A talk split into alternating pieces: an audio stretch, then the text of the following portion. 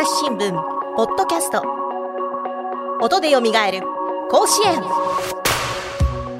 朝日新聞の大野由依です。女子野球についてもっと知ることで SDGs についても考えてみようという企画。前回に引き続き元女子プロ野球選手で現在は女子の社会人クラブチーム東海ネクサスで監督を務める碇稔さんと回線をつなぎ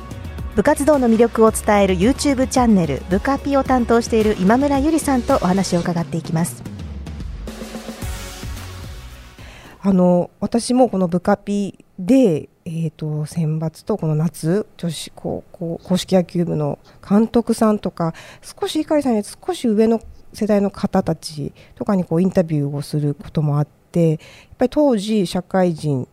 だったり元あのプロ野球の女子プロ野球の選手でその後あのやっぱクラブチームを立ち上げたりされた時の皆さんの話っていうのは本当にあのとても大変だったっていうのでとにかく人が集まらないお金がないみたいなそんな話が印象的だったんですけどもあの碇さんの場合この、えーと、プロ野球を経て、まあ、今のこのクラブチーム創設に至るまでっていうのはどんな紆余曲折があったんでしょうか？そうですね、まあ、あのプロで5年間、まあ、選手をやらせてもらって、はい。まあ、本当さっき言ったみたいにプロってなんだよっていうところから始まり、うん、あのね、あのその監督やコーチたちは、えー、NPB の、まあ、一軍で本当に活躍してた方々に教えていただいたりとか、はい、まあ、そういったところの中でプロとはっていうところを、まあ、本当にしっかり教えてもらったなっていうふうに、まあ、思って、そういう野球っていうのを、まあ、やった選手時代だった。で、まあ、その後に、まあ、もともと本当に指導者をやりたかったので、ええの指導者、あの、引退をして指導者をやりたいですってなって、普通コーチかなって思ったら、急に監督みたいな。期待されていたのか、えー、人材不足なのか。ええみたいな感じになって、まあ、あの何もわかんないけど、でももうやらないといけないっていう状況だったので、うん、まあ、あの、そんな状況からスタートして、まあ、5年間プロで、はい、えー、監督をさせていただいて、まあ、本当に最悪な1年もありました。最高な1年もありましたし、みたいなそうですよね。監督としてもね、年間女王にね、導いてらっしゃいますし。そうですね、あの本当に5年間やって4年間いい思いさせてもらったんで、あの本当に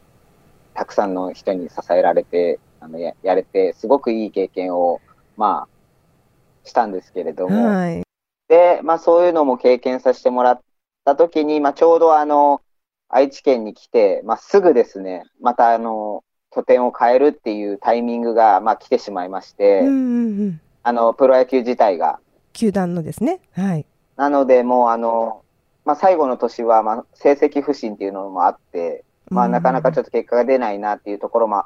あったので、ちょっと一旦こう、プロという世界からは、一回、身を引こうというふうに、自分で決めて、うん、まあ、さあどうしようかなってなった時に、まあ、あの、中部の女子野球が、まだまだ発展してないなっていうところがずっと気になっていたので、あの、あ、これはそういうタイミングなのかなっていうところで、まあ、全然、あの、自分は縁もゆかりもないんですけれども、中部地区には。なんですけれども、あの、女子野球を広めるっていうところに関しては、これは自分がやるべくしてここに配属されて、で、このタイミングで、はい、このタイミングで辞めるんだろうなっていうところを思ったので、まあ、あの、ここで、あの、クラブチームを立てて、えー、これから、えー、中部の女子野球っていうところを、ちょっとでも広げられるように、えー、していけたらいいなという思いで、ここに立てました。その当時、だから中部にはないっていうことは、その監督として、まあ、クラブチーム立ち上げます。で人をまず集めないといけないですよね。で、はい、その人集め。でそれには、まあ、あとは遠征したりとか資金ももちろん必要だと思うんですけどもあのどのどんな苦労があったんでしょうか？そうですね、あのまあ、最初始めるときは本当に選手がいないと野球ができない。もうそうですよね、3人になっちゃったみたいな話、さっきしましたもんね。なんで、あの、まずその、自分がこう、信頼のおける、まあ、選手たちに、まあ、声を、えーかけてですね、こういうことをやるんだけど、あの、一緒に。に、一緒にやってくれないかっていうところで、まあ、声をかけて、まあ、6人の選手たちが、まあ、集まってくれて、まあ、その中でね、3人がちょっとこう、離れていってしまったのは、まあ、悲しかったんですけれども、でもまあこれも、あの、ね、大事、大事なステップだったのかなっていうふうに、やっぱりね、一緒にやれるっていう思いをやっぱ一緒にしないとチームも成り立っていかないので、まああの、そういったことも、だからやっぱり人の、を集めるっていうのはすごく大変で、あの、2年目、11人になったっていうところも、はい。まあ本当にあの、ちょっと興味があるっていう選手を見つけては直接喋ってですね。スカウト力はいで。はい。で、まあ自分の、あの、思いとかを伝えて、うん。こう一緒にやらないかっていうことで、うんはい。やってたので、なんとかギリギリ11人集まったみたいな。いやいね。声をかけていった人たちっていうのは、まあ、一緒にかつてプレーをしたあのプロ野球の女子プロ野球の選手っていうのもやっぱいらっしゃったんですか？そうですね、最初の6人は、あの、全員そういう感じで声をかけさせていただいて、次の年のメンバーはもう全然違うところから、あの、つながっていったっていうところもあります。うんなるほどやっぱ人を集めてでもそのその方たちもやっぱりここうそれぞれ働いて働きながらこのクラブチームに参加をしているっていうことなのでなかなかやっぱり人を見つけるっていうのは大変だったんじゃないでしょうか？そうですね、あの、まあ本当にし就職するっていう形になるので、まああの、大学生だったりとかが、まあ多いっていうところと、まあ中途の選手もいるんですけれども、まあ本当にあの、そうやって、もう、選手のつながりとか、まあ自分のつながりとかで、まあ本当に、あの、選手を見つけ出していくっていう形で、はい、今のチームをまあ作ったっていう感じです。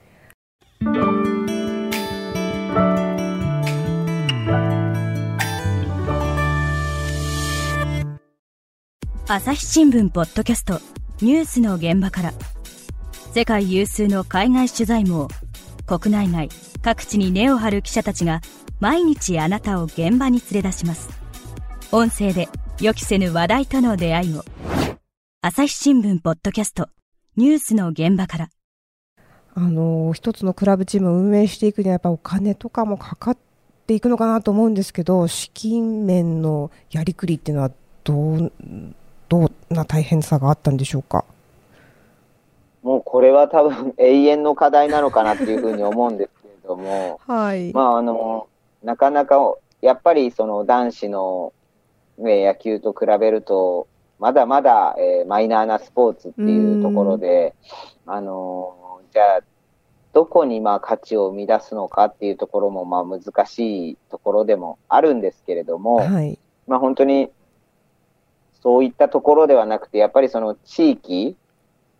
にまあ理解をしていただくっていうところが、まああの、すごくあの大事なのかなっていうふうにまあ思っていて、えーまあ今あの女子野球タウンっていう形で、ええたくさんのあのね、チームだったりとか、と地区が、えー応援しているっていうところを進めていって、すごくあの取り組みはいいなっていうふうにまあ思っていて、はい。まあ本当にああいうことからこう始めて、うんえー徐々にこう、地域のためになるっていうところが、まあ女子野球のいいところなんじゃないかなっていうふうに我々も思っているので、はい。あの、なかなかこう、潤沢にっていうところは、うんえー難しいんですけれども、やっぱりそういう思いとかで、まあ、つながっていくっていうところを、まあ、大事にしていけば、まあ、あの、運営はしていけるっていうところは自分たちは、えー思っていますので、うんね、なんかこう、贅沢にとかっていうところは、なかなか今、現状難しいところもあるんですけれども、はい。まあ、あの、全然、遠征にも行かしてもらって、まあ、ユニフォームとかもまあ、ね、かっこいいの着させてもらってっていう状態ではあるので、でも、やっぱり、え選手たちにもっともっと、えーいい環境をっていうことで、まあ、今日も、あの、営業に走り、走営業行って回ってんですか？るみたいな、はい、そういう感じで、あの、思いを伝えに行くっていう、もうそれしかできないので、どのはい辺まで営業に行かれたんですか今日は。今日は岐阜まで。おお、それいわいわゆるまあスポンサーを見つけるというかですね、そのそそういう営業を応援してくださいっていうそうもうそういうことですよね。ねはい。なんかね日本の女子野球の世界ってまだまだ厳しい現実なんだなって感じますけれども、まあ、碇さんはねあの国際舞台だワールドカップの舞台も踏んでいるわけで、まあ、その時見えたこう世界の景色とかとあの日本と比べて感じることとか覚えてることとかありますか？そうですね、まあ、高校2年生だったんで、すごい遠い昔のお話なんですけれども、うん。やっぱりあの、その経験もですね、やっぱり、あの、海外に行かしてもらって、うん。まあ、視野が、視野が広くなったじゃないですけど、ね、あの、いろんな野球を見たっていうところも、やっぱり今につながってるのかなっていうふうに思いますし、あの、その時見た時はすごい大きいなとか、なんかこう、力が強いなとかっていうぐらいの、そのぐらいの、あの、感覚だったんですけれども、でも、あの、こう、今思えば、その、それも、まあ、いい経験で、今の、こういう立場にも、まあ、つながってるのかなっていうふうには思います。うんなるほど。でもこうやってこう中部にちゃんとあの地に足ついた女子のクラブチームがあるっていうことで、例えばこう野球を続けたいけど続けられないとか、うんあの女の子が野球やるなんてってなんとなく周りのプレッシャーとかに負けてやめちゃったっていうようなこう女子の、えー野球野球好きというかですねもう野球やっていきたい女の子たちにすごくこう勇気を与えられているんじゃないかなって思うんですけどもそのあたりをこう例えば肌で感じたとか実際自分たちの試合を地元の女の子たちが見に来てくれたとか声かけられたっていうのはそそういった経験などありますか？そうですね。まあ、まだ、東海ネクサスとしては、なかなか、あの、公式戦をこちらの方で、まあ、やれてないっていうところもあるんですけど、あの、あの、うちの選手たちのですね、まあ、はい後輩と、まあ、試合をやることがあったりとかしたときにですえねやっぱりあの、すごくこう、新しいチームで頑張ってる先輩をこう見て、私もそこに行ってみたいなとかっていうふうに思ってくれてる選手もいたりとか、あの、うんまだ新しいからどんなチームなんだろうっていうふうにまあこう見られるんですけれども、ほど、まあ、本当にあの、選手集めも逆にですね、まあこうやって入っ入ってみたいよっていう選手が逆にこうどんどん出てきてくれたっていうところは、あの、常にですね、あの、もうチーム自体が自分は広告塔だと思ってるので、やっぱり楽しく、本気で楽しくやるっていうところをこう目指して、自分が埼玉栄高校がうん。楽しそうだって思ったように、あの、そういうことをまあ伝えていきたいなって、野球は楽しいもんなんだ、女子野球って楽しいもんなんだっていうのを、うん。結局みんなは試合を見たりとか、うん。その人を見たりとかすると思うんで、うんあの、そういう姿勢になるようにっていうところは常にですね、もう練習だろうが練習試合だろうが、えー公式戦だろうが変わらない姿でいるっていうところをまあみんなで目指してやってるので、そういったところをこう、えー見ていただいて、だから女の子たちだけではなくて、それこそスポンサーさんもそういうところからつながってるっていうのも本当に実際にあの、こんなに一生懸命やれる子たちに価値があるというふうに言っていただいてるっていうところも実際にあるので、なんで、あの、そういう姿をずっと見せ続けたいなというふうに思ってます。いやーでつい先日ニュースにもなってましたけれどもあの女子のプロ野球選手ってあの先日引退されて今は、まあ、実質いない状態なんですよね碇さん、そうですね、もういないですね。うん、そうするとやっぱりこういう社会人クラブチームとかそうですね身そういった近にね身近なこうなんだ大人のうん。プロ野球、女子で野球をしているあの選手がいるっていうことがあの、ね、誰もがもう男女関わらず誰もがこう、ねうん。野球楽しめるっていうね、うん。社会が作られていくっていうことがいろんな人の可能性を広げるんじゃないかなと感じますよね。その中で今年、まあ、甲子園で初めて女子の選手たちが公式試合を、えー決勝戦を甲子園の舞台で行ったんですけどもまずそこをこう碇さんはどんな気持ちでどのようにご覧になられましたか？そうですね、なんかこう、なんか正直、すごく冷静だったというか、あの、こう、そうなっていくだろうというふうに、えー、思い続けていたので、なんかこう、まだまだそのゴールではなくて、あ、ついにここに来たんだなっていう感じが、まあ、正直な、えー、気持ちで、で、こう、こうみんながこう繋いできたのが、ここそこでこうね、あの、あそこの舞台でできた子たちはとっても楽しかったでしょうけど、うん、あの、そこにこう繋げてきた人たちも絶対嬉しかったと思うんですよね。はい。なんで、あの、すごくあの、そういう時代に生きれてるっていうのはすごく嬉しいことですよね。あの、うん、それを見れてる。その、ないところからできたっていうのをこう見れてるっていうのは、はい。なんで、あの、すごく、なんか、冷静でありながらも、あの、なんかこう、ドラマがあっていいなっていうふうに、あの、見てました。はい。やっぱり栄高校にいた頃も甲子園っていうのはやっぱり特別な感じで見ていたんですか？当時は。当時は全然やっぱり自分たちの舞台ではないというふうに、まあ思ってたので、普通に冷静にあの甲子園は見てましたけど、同同級生ぐらいの人たちが頑張ってんなみたいな感じで、あの、そんなぐらいのイメージなんで。やっぱりそあそ,、うん、あそこに女子が立つっていうのはもう、こう考えられない、考えられないというか。思いつきもしないような時代だったんですかね。そうだと思いますけどね、自分自身はそんな感じでしたね。思いつ、うん、そのアイディアは全然多分なかったと思いますね。でもやっぱり今年の、あの舞台を見て時代は来たみたいな。そうですね、時代来たなっていう、本当になんかこう、また新たな、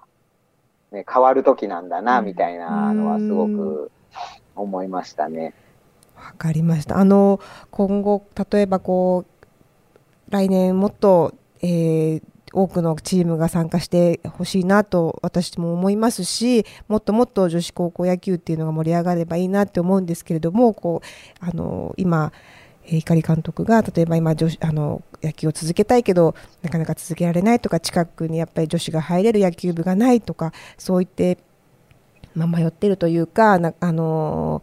やりたいのにできないっていうような子たちにこうどんなメッセージとかあとは背中を押してあげたいとかあのそういったことがあればぜひ教えてください。はい。そうですね。あの今でこそねこうちょっと増えてきてるから、はい、あのこうやれ野球がこうやれる環境っていうのが前よりはなんかちょっとこう当たり前化してきてるのかもしれないんですけれども、まあ、その中でまあやれない子たちがいるっていうのも現実問題あって、うん、なので、あの、自分自身が思うのは、まあ本当に今やれてる我々、まあ我々とか、あとはその大人たちですよね。自分たちが存分に野球をやらせてもらった、あの、で成長して大人になった自分たちが、うん、あの、やっぱりその環境を増やすっていう努力をまあし続けるっていうところがすごく大事なのかなっていうふうに思っているので、あの、ぜひこう、今野球をやりたいなって思ってる子は、こう、諦めずにですね、うんうん、あの、なんとか、我々もやっぱりない中で、やれる環境を自分で探して、やっぱり何としてもっていう思いでやってきて、まあ、ここまで来てますんで、はい、あの、作るっていう努力は自分らの役目だと思うので、うん、その努力はするので、ぜひ、あの、こう、あなんか、いいやっていうふうにならずに、どうしてもやりたいっていうことであれば、うん、絶対に探せばある、やれる、ね、何十年も前もできたんで、んあの、ぜひ、あの、そういった場所を見つけてですね、野球っていうものに、えー、携わってほしいなというふうに思います。はい。はい。ありがとうございました。ありがとうございました。あの、ちょっとね、ここで、まだまだ、あの、聞きたいことたくさんあるんですけれども、はい、一旦ここで締めさせていただきます。いかりさん、今村さん、ありがとうございました。ありがとうございました。ありがとうございました。この番組へのご意見、ご感想を投稿フォームで募集しています。概要欄の URL からぜひお寄せください。ツイッターでは番組情報を随時紹介しています。アットマーク、朝日ポッドキャスト、朝日新聞ポッドキャストで検索してみてください。音で蘇る甲子園、朝日新聞の大野優がお送りしました。それではまたお会いしましょう